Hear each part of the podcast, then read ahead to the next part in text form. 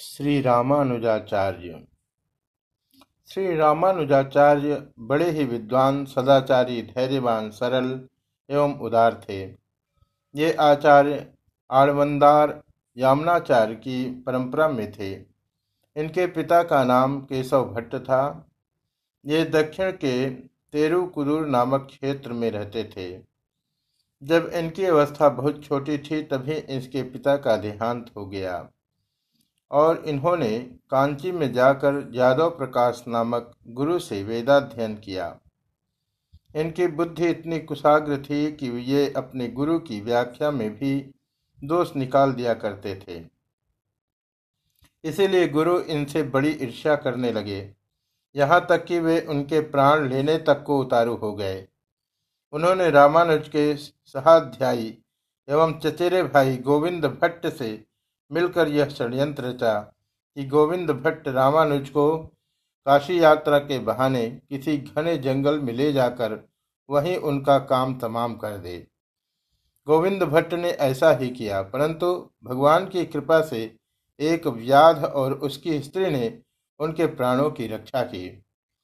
विद्या, चरित्र बल और भक्ति में रामानुज अद्वितीय थे। इन्हें कुछ योग सिद्धियाँ भी प्राप्त थी। जिनके बल से उन्होंने कांची नगरी की राजकुमारी को प्रेत बाधा से मुक्त कर दिया। जब महात्मा आड़वंदार मृत्यु की घड़ियाँ गिन रहे थे, उन्होंने अपने शिष्य के द्वारा रामानुजाचार्य को अपने पास बुलवा भेजा। परंतु रामानुज के श्रीरंग पहुँचने के पहले ही आड़वानदार भगवान नारायण के धाम में पहुँच चुके थे। रामानुज ने देखा कि आड़वानदार के हाथ की तीन उंगलियाँ मुड़ी हुई है। इसका कारण कोई नहीं समझ सका। रामानुज तुरंत ताड़ गए। यह संकेत मेरे लिए है। उन्होंने यह जान लिया कि आलवानदार, मेरे द्वारा ब्रह्मसूत्र, विष्णु सहस्त्रनाम और आलवांदरों के दिव्य प्रबंधम की टीका करवाना चाहते हैं। उन्होंने आलवांदर के मृत शरीर को प्रणाम किया और कहा, भगवान, मुझे आपकी आज्ञा सिरोधार्य है। मैं इन तीनों ग्रंथों की टीका अवश्य लिखूँगा अथवा लिखवाऊँगा। रामानुज के यह कहते ही अड़वांदर की तीनों उंगलियाँ सीधी हो गई। इसके बाद श्री रामानुज ने अड़वांदर के प्रधान शिष्य पेरियनाम्बी से विधिपूर्वक वैष्णव दीक्षा ली और भक्ति मार्ग में प्रवृत्त हो गए। रामानुज गृहस्थ थे, परंतु अब उन्होंने देखा कि गृहस्थी में रहकर अपने उद्देश्य को पूरा करना कठिन है। तब उन्होंने गृहस्थ का परित्याग कर दिया और श्रीरंगम जाकर यतिराज नाम सन्यासी से सन्यास की दीक्षा ले ली।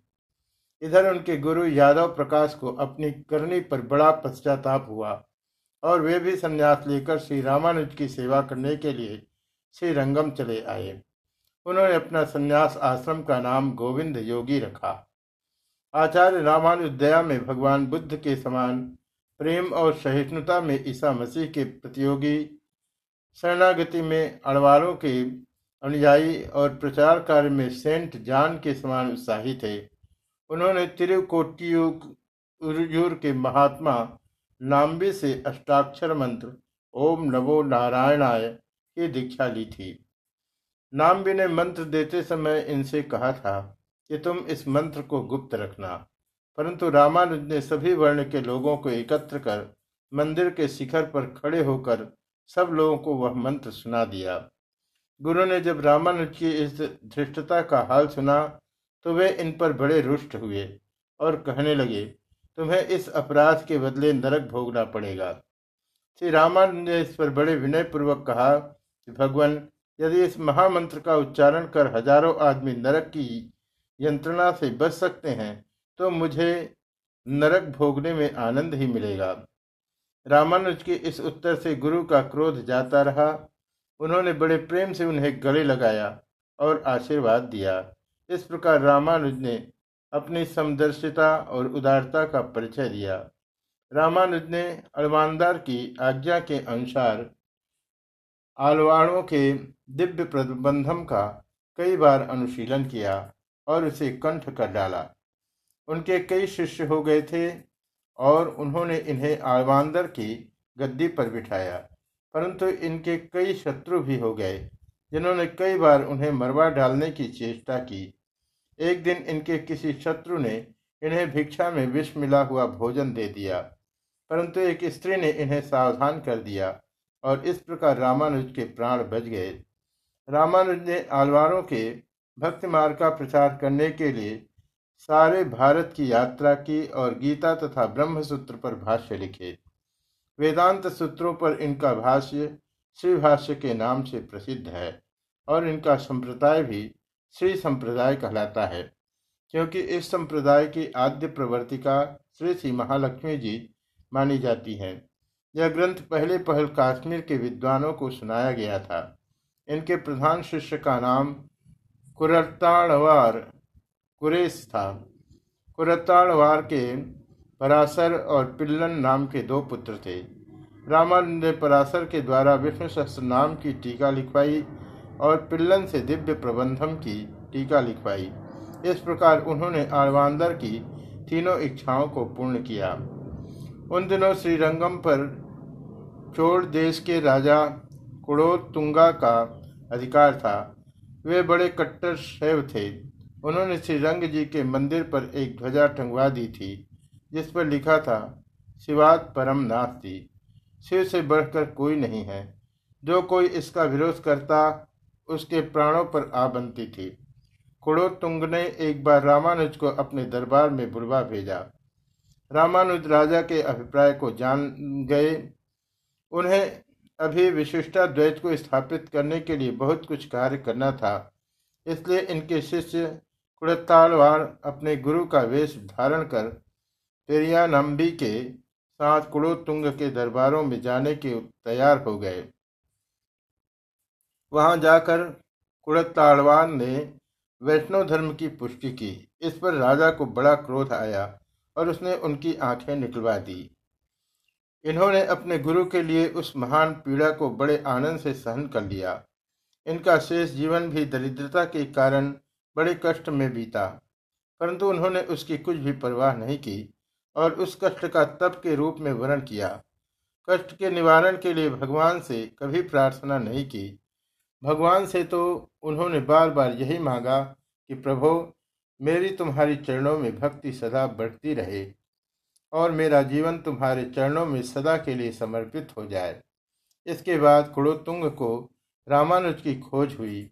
उसने कुड़ताड़वार की आँखें निकलवा कर ही संतोष नहीं किया। किंतु उन दिनों आचार्य रामानुज मैसूर राज्य के सालग्राम नामक स्थान में रहने लगे थे। वहाँ के राजा भट्टी देव उस समय वैष्णव धर्म के सबसे बड़े पक्षपाती थे। आचार्य रामानुज ने वहाँ बारह वर्ष तक रहकर वैष्णव धर्म की बड़ी सेवा की। सन उन्नीस सौ निन्यानवे में उन्हें नम्बले नामक स्थान में एक प्राचीन मंदिर मिला और राजा ने उसका जीर्णोद्धार करवाकर उसका पुनः नए ढंग से निर्माण करवाया।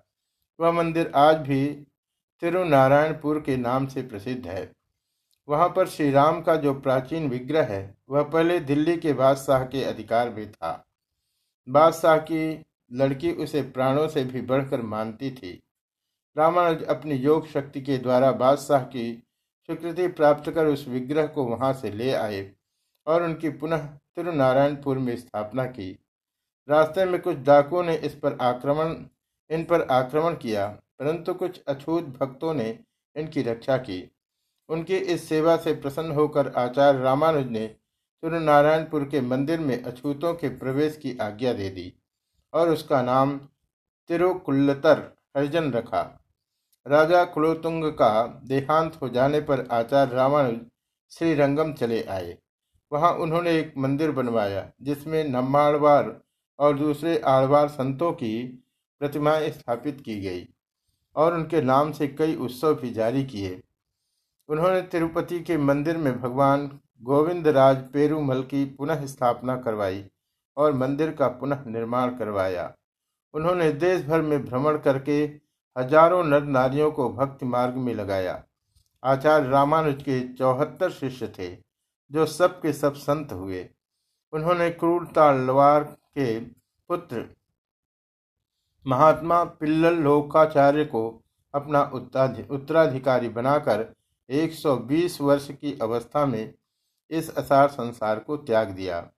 रामानुज के सिद्धांत के अनुसार भगवान ही पुरुषोत्तम है। वे ही प्रत्येक शरीर में साक्षी रूप में विद्यमान है। वे जगत के नियंता, शेषी, अवयवी एवं स्वामी हैं और जीव उनका नियम्य, शेष तथा सेवक है। अपने वृष्टि अहंकार को सर्वथा मिटाकर भगवान की सर्वतोभावे शरण ग्रहण करना ही जीवन का परम पुरुषार्थ है। भगवान नारायण ही सत है, उनकी शक्ति महालक्ष्मी चित्त है और यह जगत उनके आनंद का विलास है। रज्जु में सर्प की भांति असत नहीं है। जिस प्रकार डायनेमो में थे आकाशीय विद्युत प्रकट होती है, उसी प्रकार भगवान अपनी चित शक्ति के द्वारा संसार में अवतार रूप से प्रकट होते हैं। भगवान लक्ष्मी नारायण जगत के माता पिता और जीव उनकी संतान है। माता पिता का प्रेम और उनकी कृपा प्राप्त करना ही संतान का धर्म है। वाणी से भगवान नारायण के नाम का ही उच्चारण करना चाहिए। और मन वाणी शरीर से उनकी सेवा करनी चाहिए। श्री रामानुज के सिद्धांत और अनुयायियों का वर्णन पढ़ने के लिए कल्याण का वेदांतांक देखना चाहिए।